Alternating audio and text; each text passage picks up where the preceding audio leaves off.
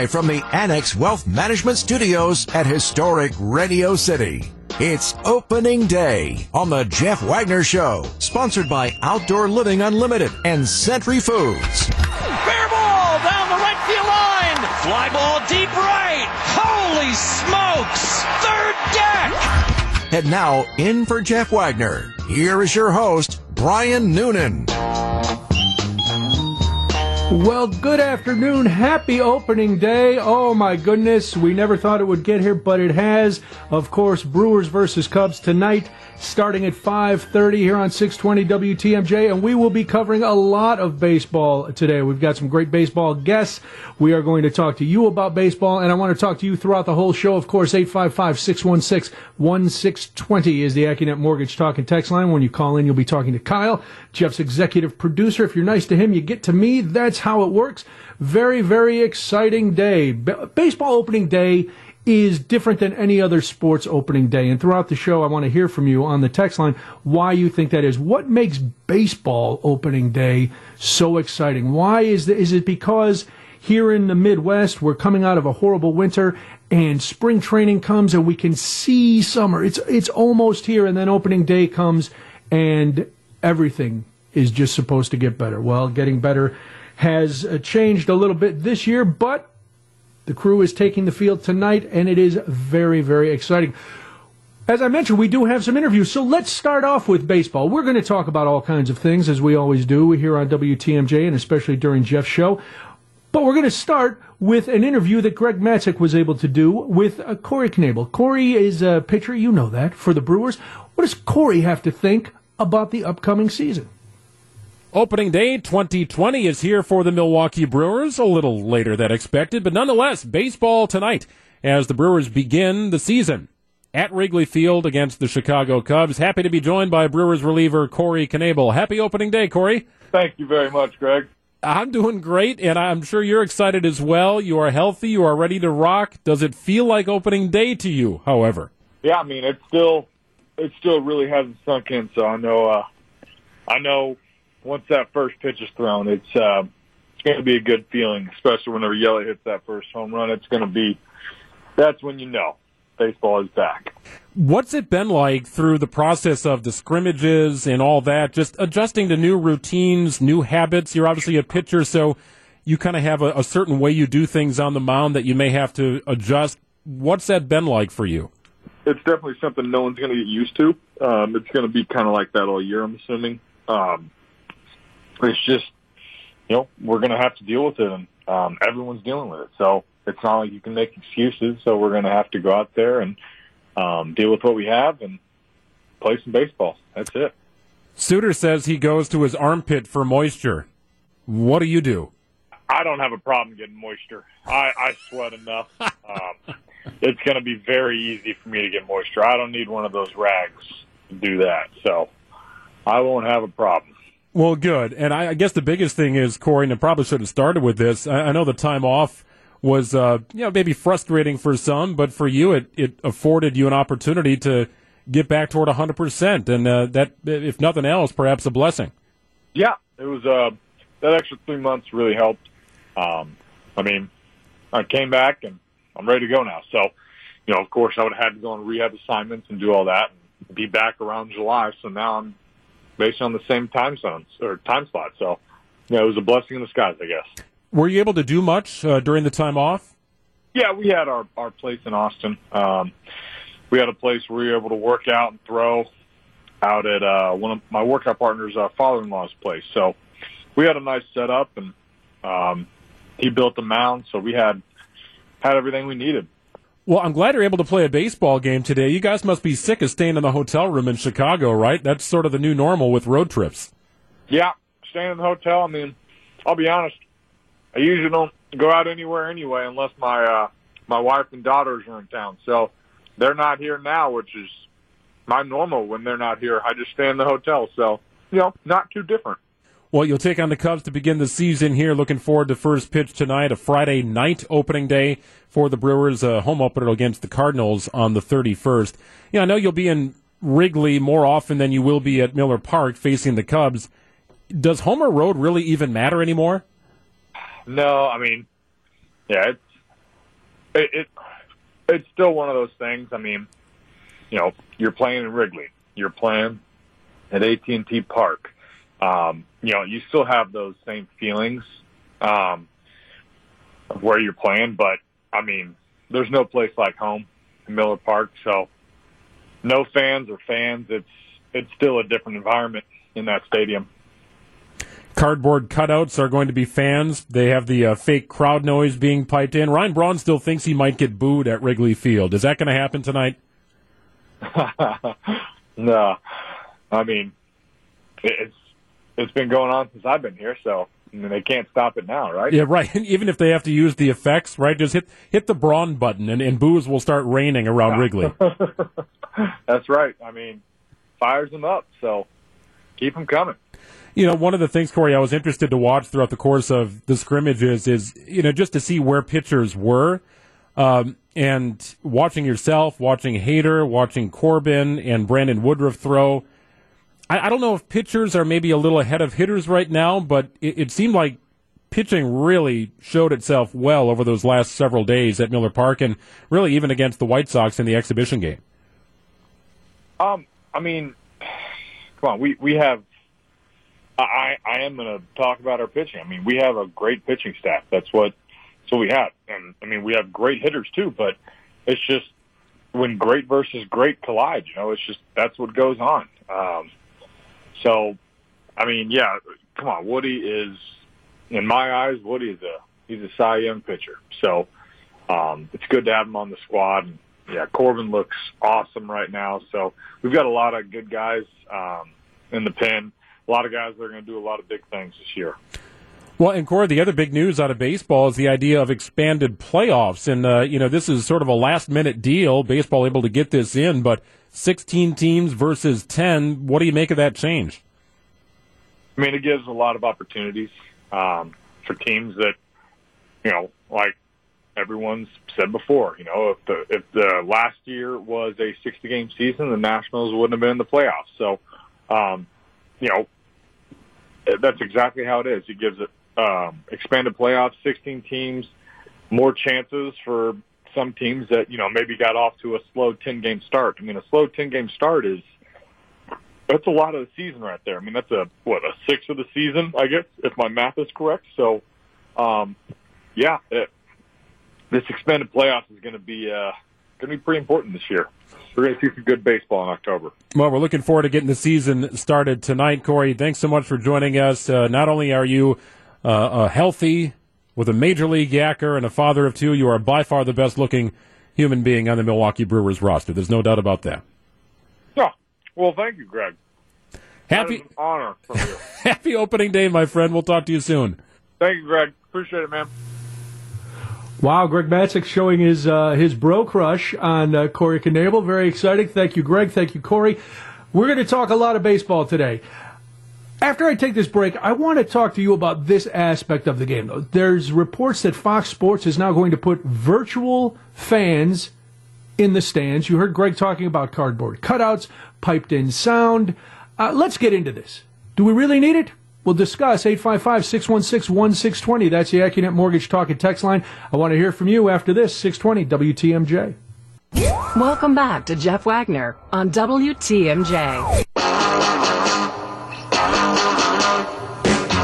It's Brian Noonan in for Jeff Wagner. Jeff has the day off. Happy opening day. Oh my goodness.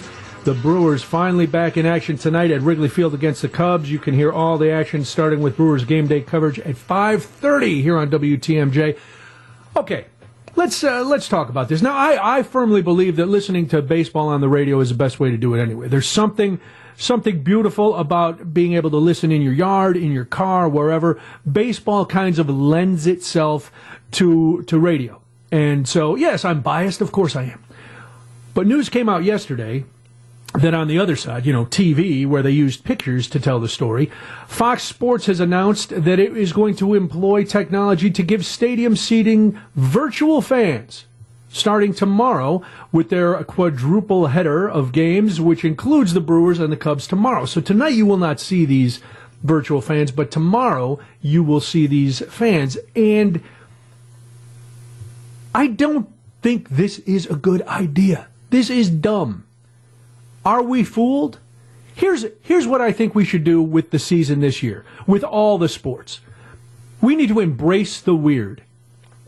Think about that for a minute. Embrace the weird.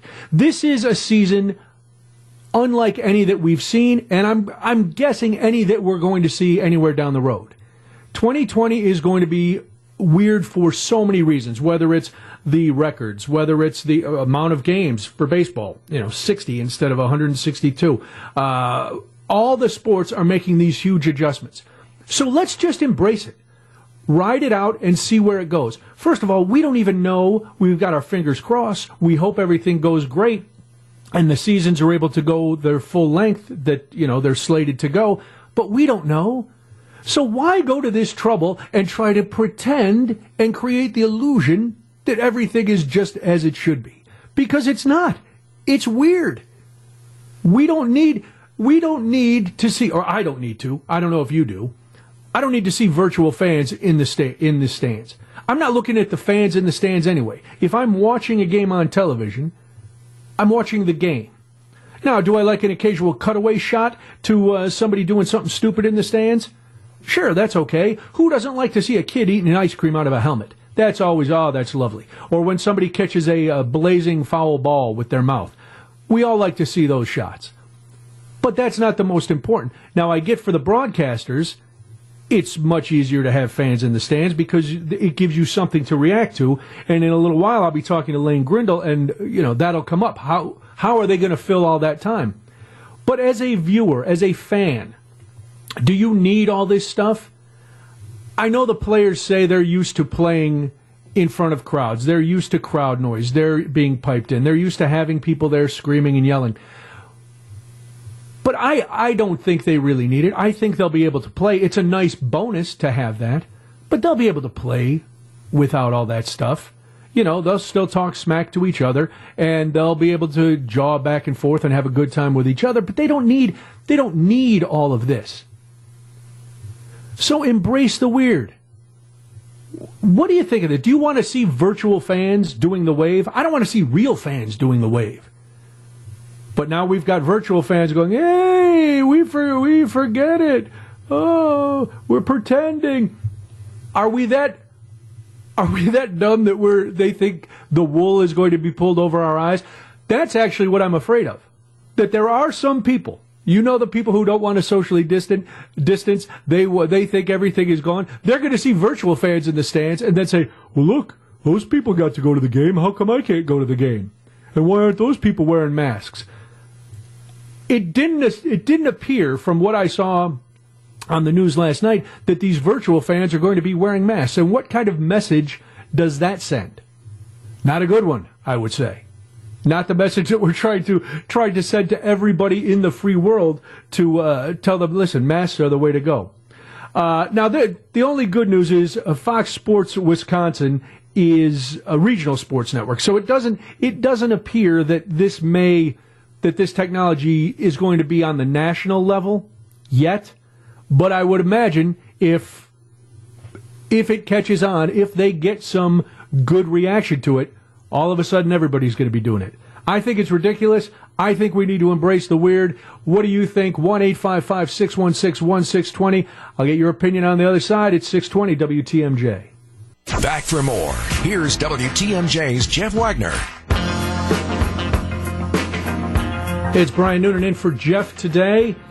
Think back to April. We were at the very beginning of the COVID 19 pandemic. Things were still a lot, a lot still unknown, but things were really unknown back then. And it was time on April 7th for the presidential primary here in Wisconsin. And there was a lot of discussion about should the election be pushed back? Should what changes should be made? Well, it went on as scheduled. And as you remember, it did not go smoothly. Uh, what have we learned about that? What changes are going to be made in November? Reid Magney is the Public Information Officer for the Wisconsin Elections Commission. He joins me now on WTMJ. Hi, Reid. Thanks for taking some time today. Glad to join you. So, what's the biggest lesson that we learned from the April primaries? Time is our friend. Um, you know, we tried to do so much in such a short period of time in late March and early April that um, that led to just so many problems.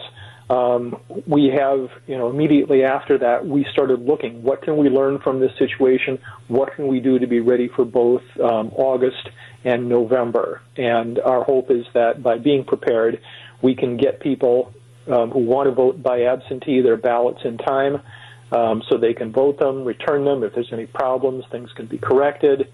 Um, so, being prepared and having time is the most important thing.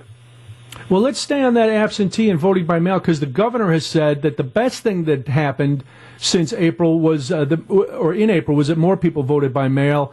A lot of debate on this, on the absentees, on the voting by mail. Uh, where do you, where do you think it's going to go? How much do you think it's going to increase? And what are the plans for vote by mail in Wisconsin? It's really hard to say exactly what um, what's going to happen in November because we don't know what November is going to look like. In April, um, we went from you know typically six percent of the people voting by mail, absentee by mail, to sixty percent, and wow. there were a lot of people who hadn't done it that way before, weren't familiar with the process, and again the deadlines were um, very tight. The deadlines were moving. There was confusion, etc. Um, you know, we typically have about 3 million people vote um, in a um, presidential election. And, you know, if we have half of those people vote by absentee, that's a million and a half. We had about 1.1 million voting by absentee in um, in April, so that gives you some relative numbers. So we've we've had a I realize that that's been at some uh, cost to clerks um, who just worked incredible overtime um, and made some really, you know, uh, critical personal sacrifices to, to make sure that votes got counted. Well, that was part. There was an issue. They were saying there were a lot of ballots that weren't delivered or that were lost during the primary. What additional measures are you taking to ensure that that doesn't happen again, or to try to at least cut cut down on that? Sure. So one of the things that we've done is we've um, built in what's known as intelligent mail barcodes to the mailing and to the mailing um, labels that go on absentee ballot envelopes. So um, for the um, for the uh, August election, the outgoing uh, mailings to voters Many of them had those um, intelligent mail barcodes on them that will allow um, the clerks to know essentially where your ballot is. And if you go to our um, My Vote Wisconsin website, um, you know voters can also track that as they go along. For the November um, elections, we're also going to have intelligent mail barcodes on the return mailing labels. So when you've got your ballot and you return it, you'll be able to see, oh, okay, it arrived at the clerk's office. Um, one of the things that clerks told us after the election is that uh, for almost every um, absentee request they got, there was two phone calls that came. One, did, people calling, "Did you get my request?" And another one is like, "Did you?" Now I sent my, back my ballot. Did you get it? And that took them a long time, you know, a lot of time to look all that information up to serve those voters. Our hope is that by putting that information on our My Vote Wisconsin website, people will be able to, you know, sort of do self-service, just like you would, you know, normally track where your um, Amazon package is or whatever, you know, whatever you're ordering online. That makes a lot of sense. Reid Magney is my guest. He's the public information officer for the Wisconsin Elections Commission. Now, you mentioned earlier, Reid, a lot of people had never voted by mail before. They haven't done absentee before. They're they're uh, you know just unaware of how to do this. So the Election Commission is sending out an informational mailer. What's what's on this mailer? And what, what information do we need to give to the public? So in early September, um, about 2.6 million um, registered voters will get this mailer. And these are the people who haven't already requested an absentee ballot. The mailer is going to tell you that you've got three options to vote coming up for November. One, you can vote in person on election day, just like most people normally have. You can vote um, early absentee in your clerk's office if you want to do that. And there's about a two week window now before election day when you can do that. And then finally, you also have the option of voting absentee by mail. And the easiest way, it's going to tell you that the easiest way to do that is to go to the My Vote Wisconsin website and make your request online. But for those who don't have access to a computer or don't want to do it that way, we're going to include a um, request form for people as well as a postage paid envelope to return that. And are there requirements or certain guidelines for to allow you to vote absentee? Well, so in Wisconsin, since the year 2000, uh, we have not we don't require an excuse to vote absentee. You don't have to say I'm going to be out of town, or I can't get off of work, or I'm sick, or something like that.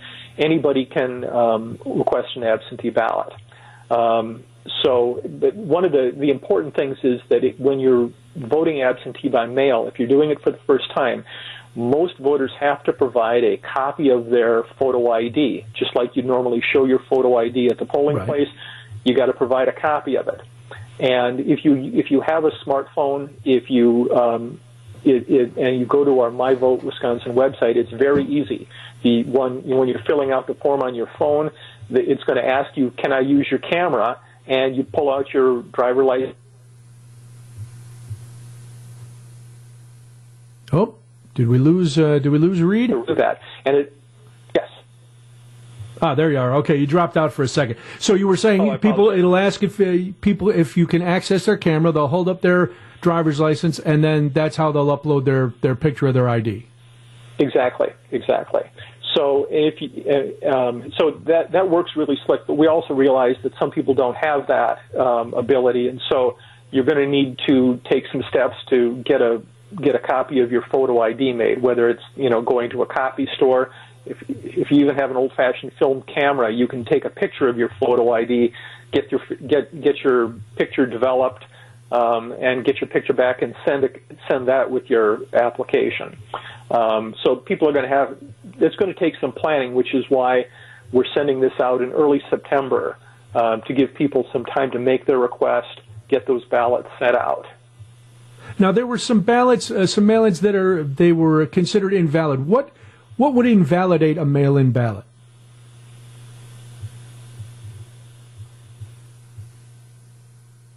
Can you hear me? No, uh, now you're back. Okay. Yeah, you were asking about ballots. I'm assuming you're talking about ballots that were lost at the post office. Well, or just that that come in and they're considered invalid. There were there's a couple ways that oh, sure. uh, the ballots can be considered invalid. Correct? Yeah, well, it's not so much invalid, but um, but not. Um, so basically, the important the things there's an envelope that you send your ballot back in, and on on the back side of that, there's a certificate you have to fill out. You have to sign it, and you have to have somebody who witnesses your ballot, and the, they have to they have to um, you know uh, sign it, and then they have to provide their address. And really, the majority of problems, of reasons why ballots weren't counted back in April was because people either didn't sign it themselves or they didn't have a witness. And okay. you know, some again, people we were in sort of in this fog of of people were con, were you know self confining. They didn't have anybody they knew who could help them do it. Um, there, there were some court decisions that said you didn't have to do that, and then another court, an appeals court, said no, you have to do it. So our hope is that all of the rules will be in place. People will know what the requirements are. They will have time to get a witness, um, if you know, uh, and have that taken care of. Are, I'm sure the uh, Elections Commission is ordering in a lot of extra based on uh, predicted demand for absentee ballots. So it's the so it's the county clerks are the ones who are responsible for ordering and printing the ballots. Okay. Um, and you know, a, an absentee ballot is essentially just the same as a regular ballot. There's some clerks who who order them, you know, pre-folded from the printer, so they can easily go into an envelope to just to sort of save that manual labor. But a, a regular ballot, like an absentee ballot, um, so they but they make need to make sure they have enough. They also need have to make sure they have enough envelopes too. Right. So a lot of extra office supplies. Uh, Reid Magney's my guest. He's the public information officer for the Wisconsin Elections Commission. Before I let you go, Reid, uh, Milwaukee went from 180 polling places to five in April. Uh, it was a huge issue. Obviously, we were, at the, we were at the beginning of this pandemic. Nobody knew. There was a lot of uh, worry. How is that going to be addressed throughout the state as we move into November, where you know, at this point, as you mentioned before, we still don't know where the virus is going to be, how much it's going to be affecting us leaving our houses, us going about our regular business. What's the plan at this point to keep polling places open? Well, so my understanding is that Milwaukee is planning to staff 170 polling places. And um, Green Bay is all. I don't know exactly what numbers Green Bay is working with, but they have also their their city council got involved, the community got involved. They're making sure that they've got polling places open. But Milwaukee and Green Bay were really the two issues with long lines in um, in April. So um, they're working on that. We're proactively talking with clerks, trying to find make sure that they've got the poll workers they need you know, if you if you want to help out and become a poll worker, you can go. You just call, call your municipal clerk's office, tell them that you're interested in working. Otherwise, you can go to our My Vote Wisconsin website. There's a little widget on there you can click to learn how to become a poll worker and to um, send a message to your municipal clerk's office saying you want to volunteer. All right. Well, Reid, I appreciate all the time today, and uh, I'm going to ask you to make a prediction about how things will improve in November. Thanks very much for having me. So things are things are going to look good come November as compared to April. We're going to be much smoother. I, I certainly hope so. Again, time is our friend. Um, yep. We've got a lot of we, we're doing an awful lot of planning. We're planning an educational campaign to help people understand the um, the process of filling out an absentee ballot, getting it witnessed, all of those sorts of things. So um, we are we're working. We are not taking the summer off. I can tell you that. Well, that's excellent news. Reid, thanks for taking time again today. I do appreciate it. We will talk to you again very soon. And if you want information, if you missed any of that, go to myvotewisconsin.com. You can get all the information on absentee ballots. Uh, if you want to sign up to help uh, be a poll worker, that's all there. All the information you need, myvotewisconsin.com. We talked about with Reid all the big increase in absentee ballots, people voting by mail. That's been a huge debate. Is it go- is it good for the country to vote by mail? You heard the governor had said yes. This is this was a, a very positive thing. 855-616-1620 come November are you going to stand in line or have you decided already you know what I'm going to avail myself of something that's a little bit easier whether it's because of health concerns or just that I don't want to go stand in line or I don't know how many polling places will be open. I'm going to vote by mail. What's your plan come November? 855 616 1620. That's the Accunet Mortgage Talk and Text line. It's Brian Noonan in for Jeff Wagner, 620 WTMJ. Jeff Wagner on WTMJ. Brian Noonan for Jeff Wagner. All right, we just talked to uh, Reid Magney from the Wisconsin Elections Commission. He was talking about the huge, huge increase in absentee voting, voting by mail. I'm wondering, come November, if you are going to avail yourself of this because we know what a nightmare it was in April. Now, as Reid said, and I agree, time is everybody's friend. A lot has been learned since April as we go into November. Uh, according to him, Milwaukee polling places they're planning on 170, which would be a huge increase since there were five in April. 1 855 616 1620 is the Accunet Mortgage Talk and Text line. Want to hear from you? Mike is in New Berlin. Hi, Mike. Hi. Um, my wife and I live in Wauwatosa, and we're planning on voting early at the polling place. We did it in April. It worked out really, really well and we're looking at the possibility of uh, signing up to become poll workers. Uh, okay. We live in a senior housing area, actually, at San Camillo, and uh, so we don't know what they would think about that. We're hoping that they wouldn't mind, but um, yeah, we're uh, we're definitely not going to stand in line on election day. No, and now had you previous to this last election in April, had you voted early or done it an alternative way before, or had you always been uh, a guy who went on election day? Both of us had always gone on election day, but up until this last election, we lived out in East Troy. Okay. And that was so it was a little easier. easier. We were actually in the we were actually out in the rural part of East Troy, so there was never a line more than about five people. Okay. So yeah, I think Mike, thank you for the call. Uh, I think early voting is great too. This, for the first time uh, in the November election, we are going. My wife and I are going to vote by mail, and I'm not. You know, I'm not worried. I know there's a lot of uh, debate over whether. You know, oh my goodness! You know, mail-in ballots. They are going to cause a lot of corruption, even though all the numbers and all the studies say there has there is no proof that there's all uh, any of that is a feasible worry. But I'm looking forward to it. I, I have always been a go to the polls on election day voter. There's something about that. I like getting my little sticker. I like standing in line, even though unfortunately, a lot of times when I would go to the polls, there was never a line, which always made me a little bit sad. But this year, because I don't want to go stand in a church basement with a lot of other people, I'm going to I'm going to vote early. Uh, I, will be honest though, there's some trepidation, and I don't know if you feel this as well. That you know, oh no, I'm going to mail in my ballot. Is it really going to? Is it really going to get there? Is it really going to be counted? Now I know uh, when we talked to Reid, he said there's barcodes, so you'll be able to track your ballot just like you would if you tracked any anything that you order online, which I think is a good thing because who doesn't want to know when their when their vote gets to the clerk's office? Who doesn't want to know where where your ballot is? Everybody does. But I I also had those worries when I was just going in and voting um, voting at the polling place. That's why sometimes I truly uh, do feel like a luddite, and I wonder if you do this too. I always insisted on the paper ballot. I didn't trust the touch screen. I don't know why. Uh, maybe because they only had a couple at my polling place, and it didn't.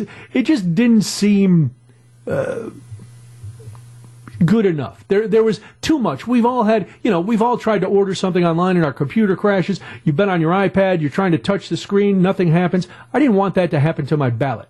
So I always go with the with the paper ballot uh, because I'm very old school, and that I like my I like my voting like I like everything else. Old school. It was good enough for all this time. Now it's good enough for me to uh, for me to keep going.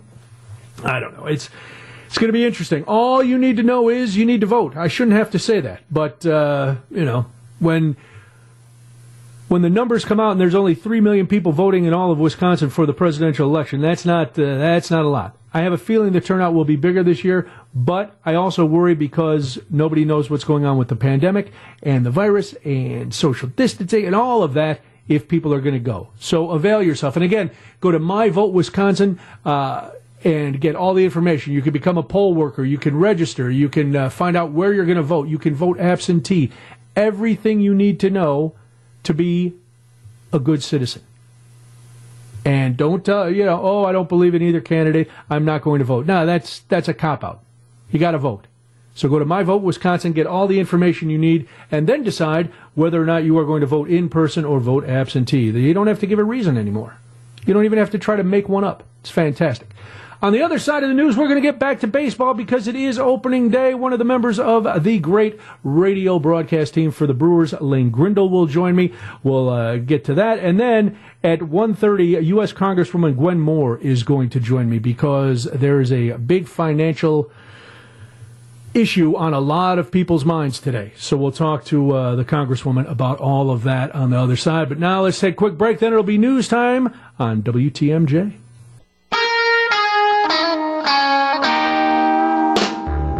Live from the Annex Wealth Management Studios at historic Radio City. It's opening day on the Jeff Wagner Show, sponsored by Outdoor Living Unlimited and Century Foods. Fair ball down the right field line. Fly ball deep right. Holy smokes! Third deck. And now in for Jeff Wagner. Here is your host, Brian Noonan. Happy opening day. 1 616 1620 is the Accunet Mortgage Talk and Text line. That's how you get a hold of me. Brewers game day coverage begins tonight at 5.30 right here on WTMJ. And alongside Bob Uecker and Jeff Levering, my next guest will be one of the dulcet tones that you hear pumping out of your radio. Lane Grindle joins me right now. Lane, thanks for taking some time. Happy opening day. Brian, happy opening day to you. It's uh, it's so fun that we're actually here. We're, we're finally at opening day. We've been waiting for it for a, lot, a long time, haven't we?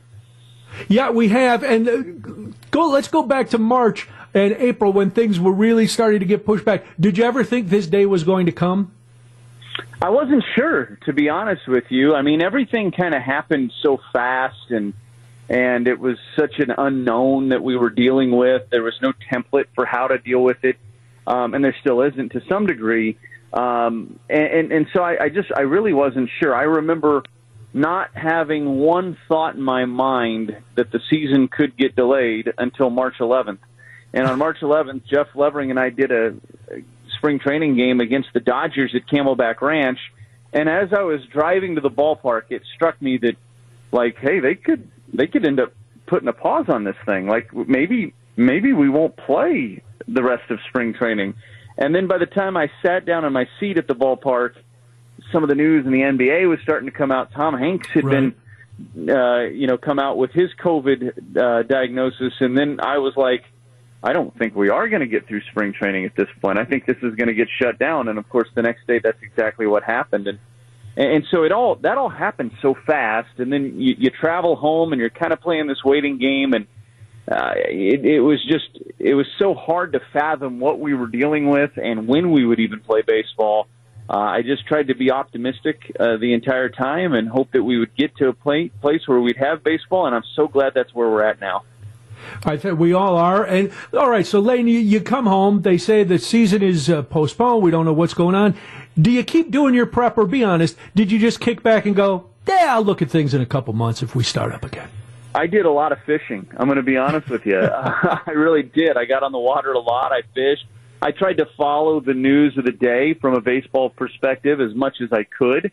Um, but no, I mean, you're, there's not a lot to do in terms of prepping for the season. You've done most of that by the time you get right. to spring training and throughout the course of spring training. And so you're kind of, you're kind of sitting back hoping for some good news. That's really what you're doing as much as anything. There were, there were other things that I was able to do for the club here and there, uh, host some Zoom chats and, do some player interviews and things of that nature.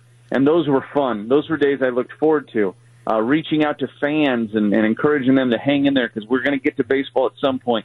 I really enjoyed that stuff because it felt like it kind of kept me connected with the fans and the and the team and and the and the game in general. But uh, there's only so much you can do during that downtime. So I did. I found water as much as I could, and I and I, I fished as much as I could. Very good. Lane Grindle is my guest. You'll hear him tonight as part of the uh, Brewers game day coverage right here on WTMJ starting at 5:30. All right, now any other any other season today you'd be in Chicago getting ready for the opening day broadcast, and I'm sure on the road you used to have and even at home game day uh, rituals, uh, a way to yep. Prepare for the big game. How has that changed since tonight? It'll just be you guys sitting in a box at an empty ballpark. Yeah, it's it, it's definitely changed. I mean, one thing that'll be consistent is one of my rituals is at least every other day. I, my I'm 39, so my body won't let me do it every day, but I try to get up and get a run in, and okay. kind of get the blood flowing a little bit, get my lungs expanded, and and and just break a little bit of a sweat. That's that's usually how I like to start my day. It gives me a little bit of energy, kind of clears my mind, and and gets me ready to go. And then from there, I might uh, sit down and read a little bit about you know what's going on with the opposition at that point. So I sit down, read a little bit about the Cubs. I can still do all that stuff, you know, at home. Uh, sure. It's just a little different because it's not you know up up Lakeshore in Chicago uh, that I'm doing my run with, and I'm not sitting at a at a hotel room or in a hotel room. But uh, then then I grab some lunch, and then I start you know maybe a little bit of downtime, and then mid afternoon I'm early to mid afternoon, I'm starting to make my way to the ballpark, and that's pretty much the same thing here. The difference is when you get to the ballpark, it's different. Uh, when you get to the ballpark in traditional times, you're going to the clubhouse, you're finding your interview, you're talking to guys, you're going to maybe stand around the cage a little bit during batting practice, and we're not doing that anymore. So probably I anticipate, maybe not at first, because there's so much newness to how we're doing this but right. I think as we get more and more comfortable with how we're going to be calling these games, I think we'll probably start arriving at the ballpark a little bit later because a lot of the work that we're going to do now, we're going to be able to do from home, uh, whether it's Zoom interviews and things of that nature. But I think at least for these first couple of weeks, as we're getting our feet wet with calling games off monitors and getting comfortable with it, we'll try to stick to a more traditional schedule just because we'll want to be as comfortable as we possibly can before first pitch happens. All right. Well, you mentioned it. Let's get let's get to the nuts and bolts of how you guys are going to do this because radio radio is a lot more difficult to call. You you are working to create a theater of the mind, which is why I think baseball sounds so great on the radio. Yeah. You're used to being able to see the whole yard as you look out. You can you talk about everything that's going on. Now, for the first time, you're going to be working off monitors with whatever angle they feed you back. Uh, is there a way to prepare for that? Have you been practicing at home? Like every kid, when they thought about being a sportscaster, was calling games off the television. Have you been doing that, or how are you? How are you making the adjustment to go from seeing everything to seeing a little box? Yeah, I've done I've done a little bit of that, Brian. I've I've I've called a little bit of uh, TV down, call the game just to kind of get you know mental reps, so to speak, just to get your your uh, mind in the place of calling play by play again. Because it's been a while since I've even called play by play. Obviously, since since spring training. The other part is um, video games. Uh, to be honest with you, my son and I play uh, RBI baseball on the Xbox, and and he insists that I call the game. while, oh wow! okay. And so that's been kind of a fun thing that that I've done to try to at least stay somewhat um, locked in on on this craft. But um, I have done a little bit of that. It, this is going to be an adjustment, but I will tell you this. I and I, I, I don't think it's going to be immediate. I think there's going to be an uncomfort, uh, an uncomfortable level to this for the first week or two at least, because we're going to have to get our eyes trained to looking at a TV monitor versus looking out over the field, and there's just going to be a lot of uh, a lot of uncomfortable uncomfortable feelings. I think in the first uh, week or two of, of doing games this way. But once we get adjusted to that, and I think we're going to be able to, I really do. I think we're going to be able to really produce a great product. And and and and maybe I'm being too harsh by saying it's going to take a couple of weeks. It might only take a game or two. Sure. When you think about our broadcasts, and I think this is important for everybody listening to understand when you listen to our broadcast, I really think that people are going to be able to forget about the fact that there's no fans in the stands because there is crowd noise that's going to be pumped in. You're going to be hearing that. You're going to be hearing some atmosphere, and you're going to hear us calling the game.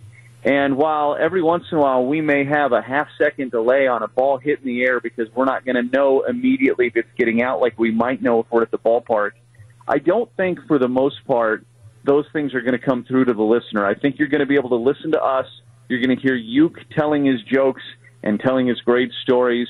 You're going to hear Jeff and I typically laughing at those things.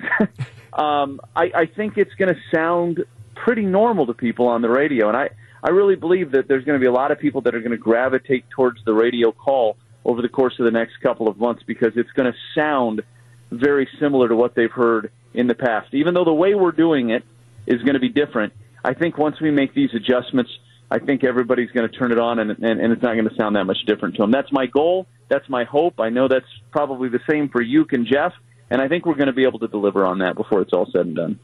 Well, I have no doubt that that's the case. You mentioned the crowd noise. How do you feel about the crowd noise being pumped in? Is that something? Is that something that you think the players really need? Is it more for the listening audience? Is it is it to give you guys a, a second to adjust to where things are?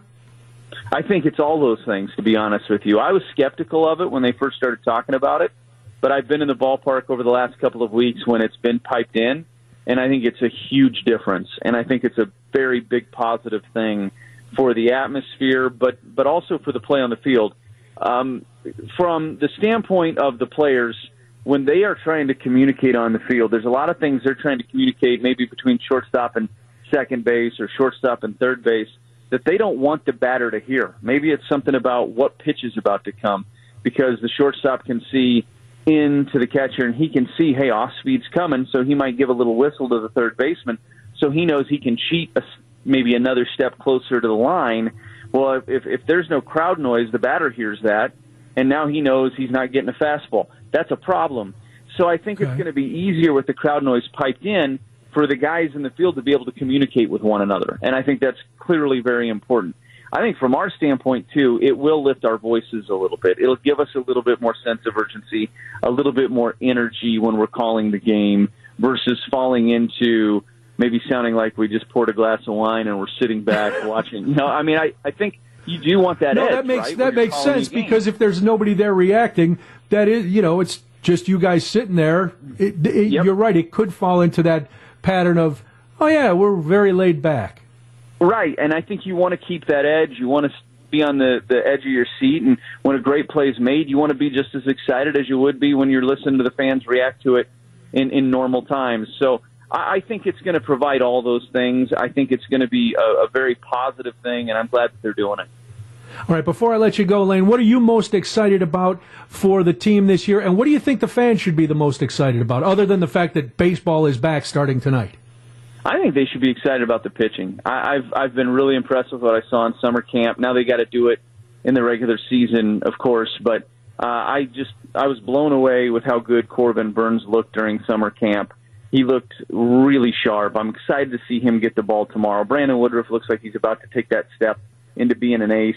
I think Adrian Houser is poised to have a really good year for for the Brewers. So I I really like this group. Eric Lauer, I think when he gets his arm built all the way up, is going to be another really good piece. I think this has got a chance to be a nice rotation and a very under the radar rotation in the National League. I think we all know they have a great bullpen led by Josh Hader, but I think this rotation is going to surprise people before it's all said and done. All right, so we'll be watching the pitching. We'll be listening to the game tonight, starting at 5:30 right here on WTMJ. Lane, have a great call tonight. Uh, good luck with all the adjustments. I know you guys are going to do a fantastic job, and I appreciate you taking a little time this afternoon. Hey, appreciate you having me, and we're excited to do it. We're just glad we're calling baseball. Yeah, I can imagine. All right, Lane, we'll, we'll talk to you soon, and we'll be listening to you tonight. Thanks again. You bet. Thank you. That's Lane Grindle, along with uh, Jeff Levering and, of course, Bob Uecker going into his 50th season. Bob will be on the call tonight, uh, even though it is a road game throughout the season. You know, Ueck is uh, not going to be doing the road games, but he's going to be doing the home games, and he's going to be there tonight. The Brewers game day coverage starts here on 620 WTMJ at 5:30. All right, I asked Lane this, but I'm asking you now. What are you most excited about going into this shortened season for the Brewers? And also, how are you celebrating opening day? We we've been hearing on the news. Uh, everybody's been talking about it. Well, normally we tailgate. Normally we do this. You know, 855-616-1620. How are you celebrating opening day? And what are you most excited about about this season? Give me a call. We'll talk to you next. 620 WTMJ. Jeff Wagner on WTMJ. Thanks again to Lane Grindle, and you can hear the call tonight starting at 5.30. That's when Brewers game day coverage begins here on 620 WTMJ. It's a weird opening day because we're not able to do what we normally do. Usually, if I'm not at a tailgate at the uh, park, I'm in a bar watching the game with friends. Uh, I'm doing neither one of those today, as and probably neither are you. But if you want, we're going to be, uh, we'll t- take this question throughout the show at 855 616 1620. What are you doing to commemorate opening day? Uh, you can uh, drop me a line and let me know about that. It's been, uh, it's a strange thing because I mentioned this at the top of the show, and opening day for baseball is different than any opening day in other sports. And I was trying to figure out why, and I was uh, talking to my wife about it, I mentioned it to a couple friends. Why do we put so much emphasis on baseball opening day. And I know at least here in the Midwest, it's because it means summer is coming.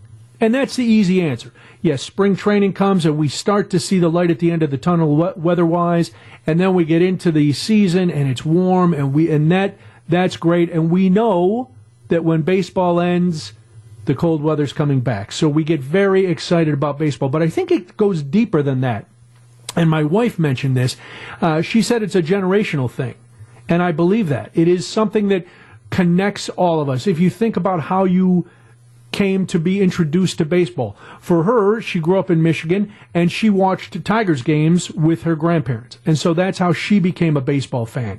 And I remember going to my first game with my dad and there's the magic of walking into the field for the first time, into the stands and seeing that diamond lay out in front of you and the, the vividness of the field and all of that. And I get that feeling to this day. So I think that's why we have a different connection to baseball and to opening day of this sport than we do to anything else. And there's, listen, it's not for everybody. There's a lot of critics of baseball, the pace and all of this, but there's something inbred in us to say this is an exciting day. And it's definitely an exciting day here. Uh, we're going to go to the news in just a couple of minutes after a break, but I've got to, uh, I'll tell you what we're going to talk about after. And if you are one of the millions of Americans who are suffering through unemployment, I know you'll want to hear this. We'll do that after this at 620 WTMJ. Welcome back to Jeff Wagner on WTMJ. Brian Noonan for Jeff Wagner. There's been a lot of talk now as is there going to be another stimulus bill to help people get through COVID 19? Are you going to get another $1,200 check? The big question for millions of Americans today is hey, that uh, extra unemployment money, that extra 600 a week, that's stopping today. It's the last day. Uh, is that going to continue? What's going to go on?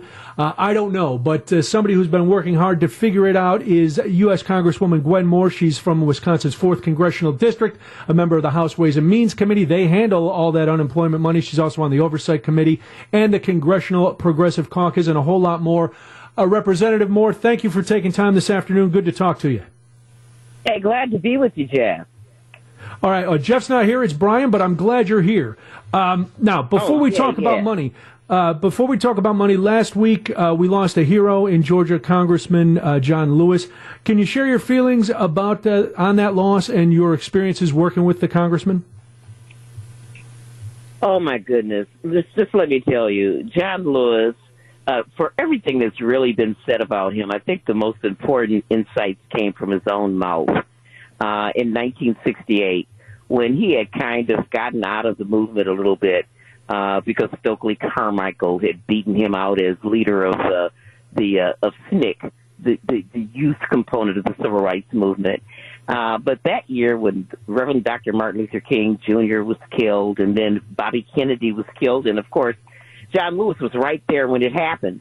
You know, uh, the grief was overwhelming, but he realized that that was a message directly to him that he had to stand up and pick up the, the you know, pick up the battle uh, uh, from where he was and keep moving. And, and he did right to the end. And I learned that with John, uh, with John Lewis. I was in good trouble with him, went to jail with him, uh, you know, sat, uh, sat on the floor illegally on the floor, taking over the house floor with him, getting in really good trouble with really, uh, just based totally on moral, ethical principles. Uh, and of course, I don't think you can find a Republican, uh, around anywhere who would say anything different than what I've said. Which is an amazing thing that there's a, a gentleman like Congressman Lewis who can he he was truly one of those leaders who could work both sides of the aisle. Everybody respected him because he he worked with integrity. and that was it. And I mean, he was a he was a Democrat, so he was a partisan, uh, but he was never. Uh, his mission was never to be the attack dog. It was always to be the moral authority in the room. And you know, and when discussions got really heated, you know, John Lewis was always somebody to kind of do it. I mean, he was not a wimp, uh, but he is somebody that really had that moral authority. Uh, and someone once said, God, John used to show up at meetings with band-aids on his head. She, they don't know why, but they'd always beat him about the head, never in the leg or the arm, you know. Trying But, to uh, silence those ideas. Yeah, yeah, yeah, yeah, exactly. And so it really is, you know, he had an opportunity. I mean, and, and to get a little bit biblical about it with regard to, you know, going to the mountaintop. I mean, he was able to stand on that Black Lives Matter plaza, you know, and look over into the promised land. And even though he wasn't going to get to, to be, to see the future, you know, he, he, he went to the mountaintop, as it were, uh, in his own way. And I am, I'm just so proud to have known him, served him. I was on that oversight committee, as you said, uh, uh, on Ways and Means Committee. Certainly was looking forward to getting into a lot of good trouble with him uh, on that. Um, but we will carry on. Yep. Well, it is an incredible legacy. Uh, let's turn our attention to what most Americans are worried about now uh, between jobs and money. Uh, the House in in May passed a 3.5 trillion dollar coronavirus response bill. It has never seen the floor of the Senate. What was what have been the major obstacles keeping the Senate from moving that original bill forward? Thank you for just being real direct with the question, and thanks for pointing out that we passed this bill in May. Yeah. Uh, anticipating this moment. Um, the misery index, by the way, is really high. I am very concerned about the evictions that are occurring and that we're going to be seeing, you know, people, basic necessities, no fault of their own, uh, uh, at risk, uh, and uh, these benefits run out now while uh, the Senate fiddles. Uh, I, I, I, I think some of the main obstacles of their not wanting to do it, I think number one, just as an ideological difference in belief system about this pandemic. There's this notion that it's just going to disappear and not be around, and we're going to open the economy magically, uh, and people are going to go back to work, and they won't need this unemployment insurance. As a matter of fact, the the package that the Republicans have come out with is uh, really uh, wants to not provide the six hundred dollars, which is nothing, um, uh, because they say that's that's too much, and, and you right. know they have this notion that there'll be some moral hazard in getting people to to force people back into the workplace, despite whether or not uh, the science speaks differently. So it's philosophical. Uh, there are other elements of the bill I think that they don't like. They don't like state and local governments uh, getting money. I think that they have mistakenly characterized all state and local government that desperately needs to be reimbursed for the tremendous expenses they've already had for COVID and cannot go bankrupt. Thank you very much. Um, as all blue uh, uh, uh, uh urban areas, and that's just is not true. Uh, that there are areas that desperately need it. We can't even think about opening up schools. Uh, we we provided monies for, for states, for schools. We could have spent this entire summer retrofitting schools and putting together plans and strategies for opening up schools when they do. That that hasn't occurred, um, and of course, employees' safety uh, hasn't been uh, concerned. So this latest package focuses on giving people some portion of the unemployment insurance, but I think they also don't want to give money for the elections. We have heard the president complain about how he perceives it to be, although it's not based on any evidence of any kind that anybody has ever seen, that there'd be great fraud involved in mail-in voting. And there's a, a piece of the HEROES Act which provides monies to stand up these state and local governments. There is no federal government big brother election. They're all our little county clerks who do this. And they, right. they actually need employees. They need equipment. You know, they need ink to print it. Um, and the post office needs to be able to operate. And of course, the president is a big enemy of the post office. And so, well, I sure. And for for whatever reason, he decides to to make that day about his reason to be an enemy of the post office. And I talked with the Wisconsin Elections Commission earlier about how many extra mail-in ballots they're going to need. And as your point is right, the clown, the the clerks are all scrambling now to get all of that put in. Now, the the Senate did put forth. Uh, the first draft of a bill this week. Uh, their big thing, and, and I want to go back to this uh, in the extra 600 a week that they opponents of this keep saying that it's going to keep people from going back to work. But according to the bureau of labor statistics there's 18 million people looking for work and only 5.4 million jobs. So even if people are looking for work it's hard to get it.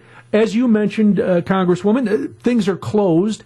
The the strain that's going to be put on people is immense if this if this money goes away that seems to be the biggest fight between the two. If you were if you were to make a prediction today, do you think there's going to be some sort of enhanced unemployment benefit when this is all said and done? I know they're talking about maybe all right, 600, eh, that might be too much. Let's cut it down. Where do you think this is going to fall at the end of the day? Brian, look, uh, first, first, first of all, one of the things they're talking about is some portion of the 600 based on your actual salary and calculating that.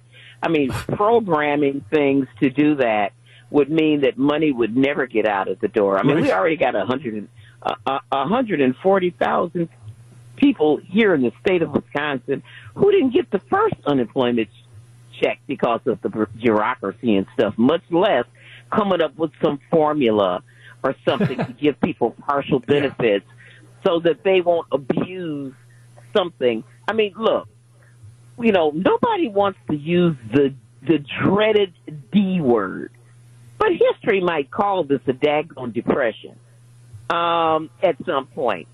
People, well, we have more. Uh, we have higher unemployment than we did any time other than the Great Depression. So I don't think your label is that far off. It, it's double digit. Uh, it's double digit, and and and and and and that's not counting the informal economy. People are suffering, and like I said, uh, evictions. Uh, we, we we we we anticipate forty percent of Americans not being able to pay their mortgage or their rent. Mm-hmm. Uh, in August, uh, 38% in July. I, I, and I'm not a mathematician, but boy, Brian, that sounds like a big old number to me. It's uh, it's I terrifying, mean, quite like frankly. A huge number. Um, and uh, I, I have already been warned, you know, uh, that the evic, you know, that, that the we're going to see a, a, rising eviction rate. Um, uh, you know, court ordered and legal. Um, uh, this is no joke. Um, those are provisions that we had in not only Heroes Bill but subsequent legislation um, for, for, for you know, you know to prevent e- evictions and to provide support to people who lost their jobs. I mean, what can you do if if your restaurant cannot open? What can you do? Yeah, nothing. Um, what uh, speaking of right. restaurants and small businesses, what about small business subsidies? There was a lot of in the last in the last bill. There was a lot of talk about uh, the uh, PPP and small business money going to businesses that didn't really seem to need it. One, uh, Congresswoman, is the is that going to be continued, the paycheck, uh, paycheck protection program? And is there going to be a little more oversight as to who really gets this money? Well, Brian, I mean, that's an extremely important question. I just want to defend uh, Nydia Velázquez, uh, our chief, um, uh, the uh, chairwoman of the Small Business Committee in the House, and, and of course, uh, Maxine Waters of Financial Services Committee, right. people who basically got the PPP from the Senate uh, and basically had to reinvent it in order to make it work at all because it was sent over from a Republican majority uh, and it was designed. It, it worked exactly the way it was designed. So we think of some of the big players that got millions it's not as if it weren't really designed that way. Um, and so okay. some of the innovations that were made to the PPP program to try to provide, you know, CDFIs, community development financial institutions, to be able to get, you know, some levels of that locked off and earmarked.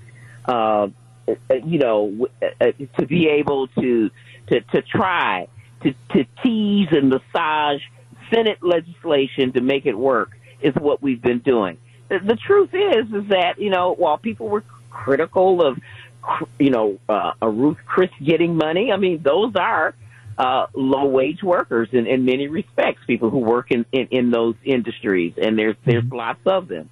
Um, and so the, it was it was written to protect large employers.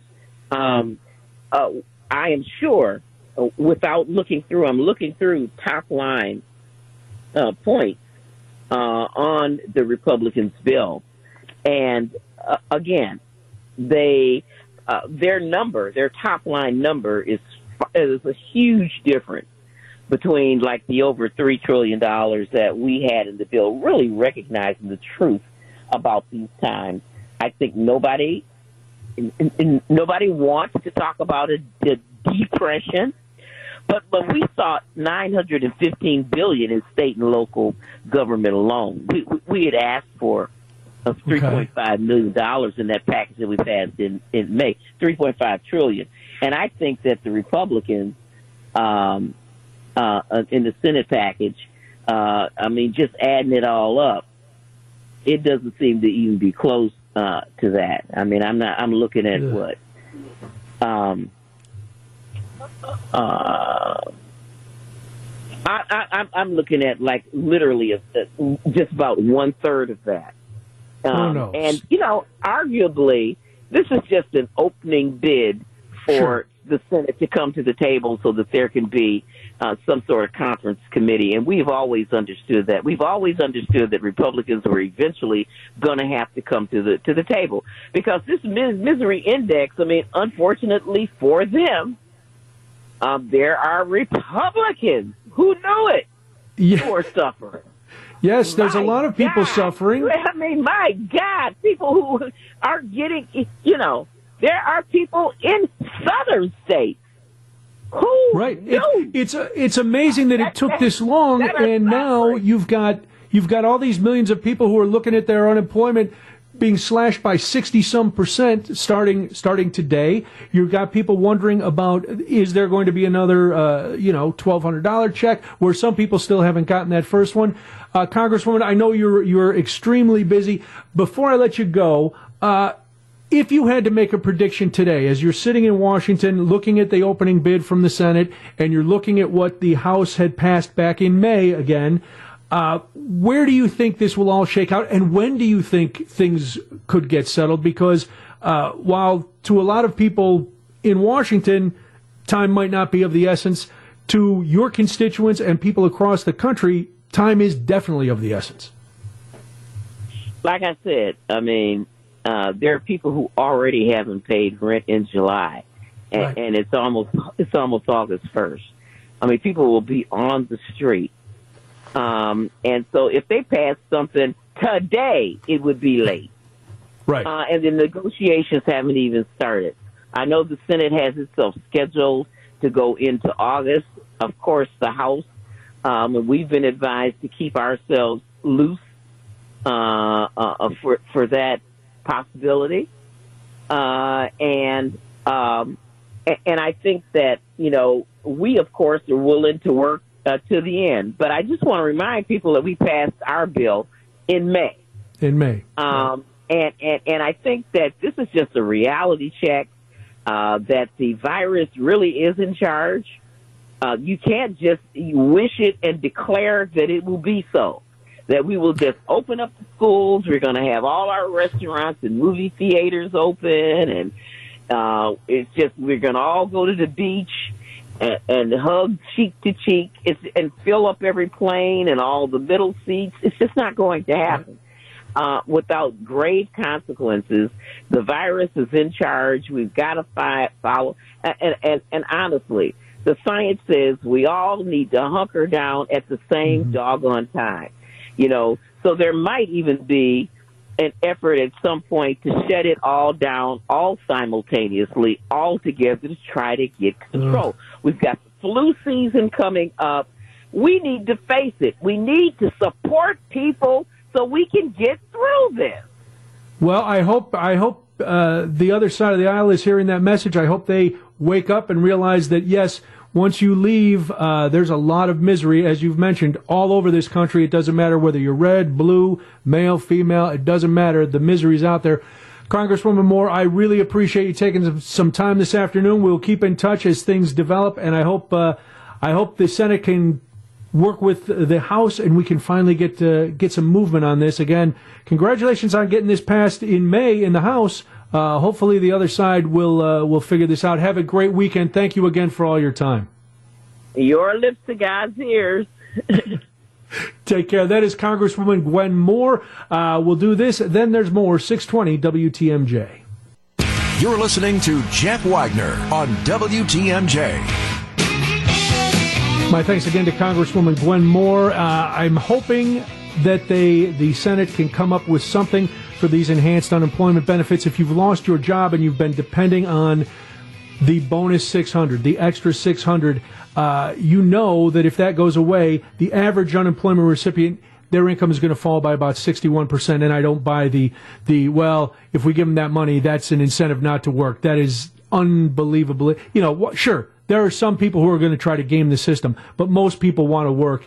And again, according to the Bureau of Labor Statistics, uh, there are 18 million people out of work. There are only 5.4 million jobs. So that just means most people who are jobless, even if they want to work, they couldn't. So let's hope that gets done. All right, we're going to go back to baseball because it is opening day. So after uh, the top of the hour, we're going to talk to Brent Suter, and then we'll talk about the best baseball movies, your favorites. Uh, we'll do all that and some big Zoom fails all in the final hour of the big broadcast. But that comes your way after the news, which comes your way after this on 620 WTMJ.